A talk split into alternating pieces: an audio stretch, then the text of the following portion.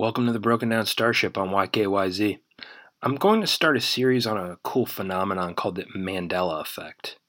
Uh, this topic was suggested by Addie Caldwell of the Music and Peace podcast, one of the legendary podcasts of YKYZ, so check it out. Um, so, what is the Mandela Effect, you may ask? It's a false memory shared by a large group of people. I think it's best to give a few examples. How many of you read the Berenstein Bears when you were a kid? I did. And for many years, I thought they were called the Berenstein Bears, but it's actually Berenstain. Or how many of you remember there being an entire movie called Shazam, starring actor and comedian Sinbad as a genie? I did, but guess what? It never existed. Here, here's a weird one.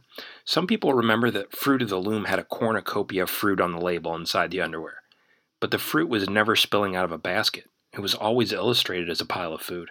But if you had asked me, I'd have sworn there was a cornucopia. I'm still not convinced there wasn't one. This form of collective false memories of common events first emerged in 2010, when countless people on the internet remembered Nelson Mandela was dead. It was widely believed he had died in prison during the 1980s. In reality, Mandela was actually freed in 1990 and passed away in 2013. Yet some people claim they remember clips of his funeral on TV.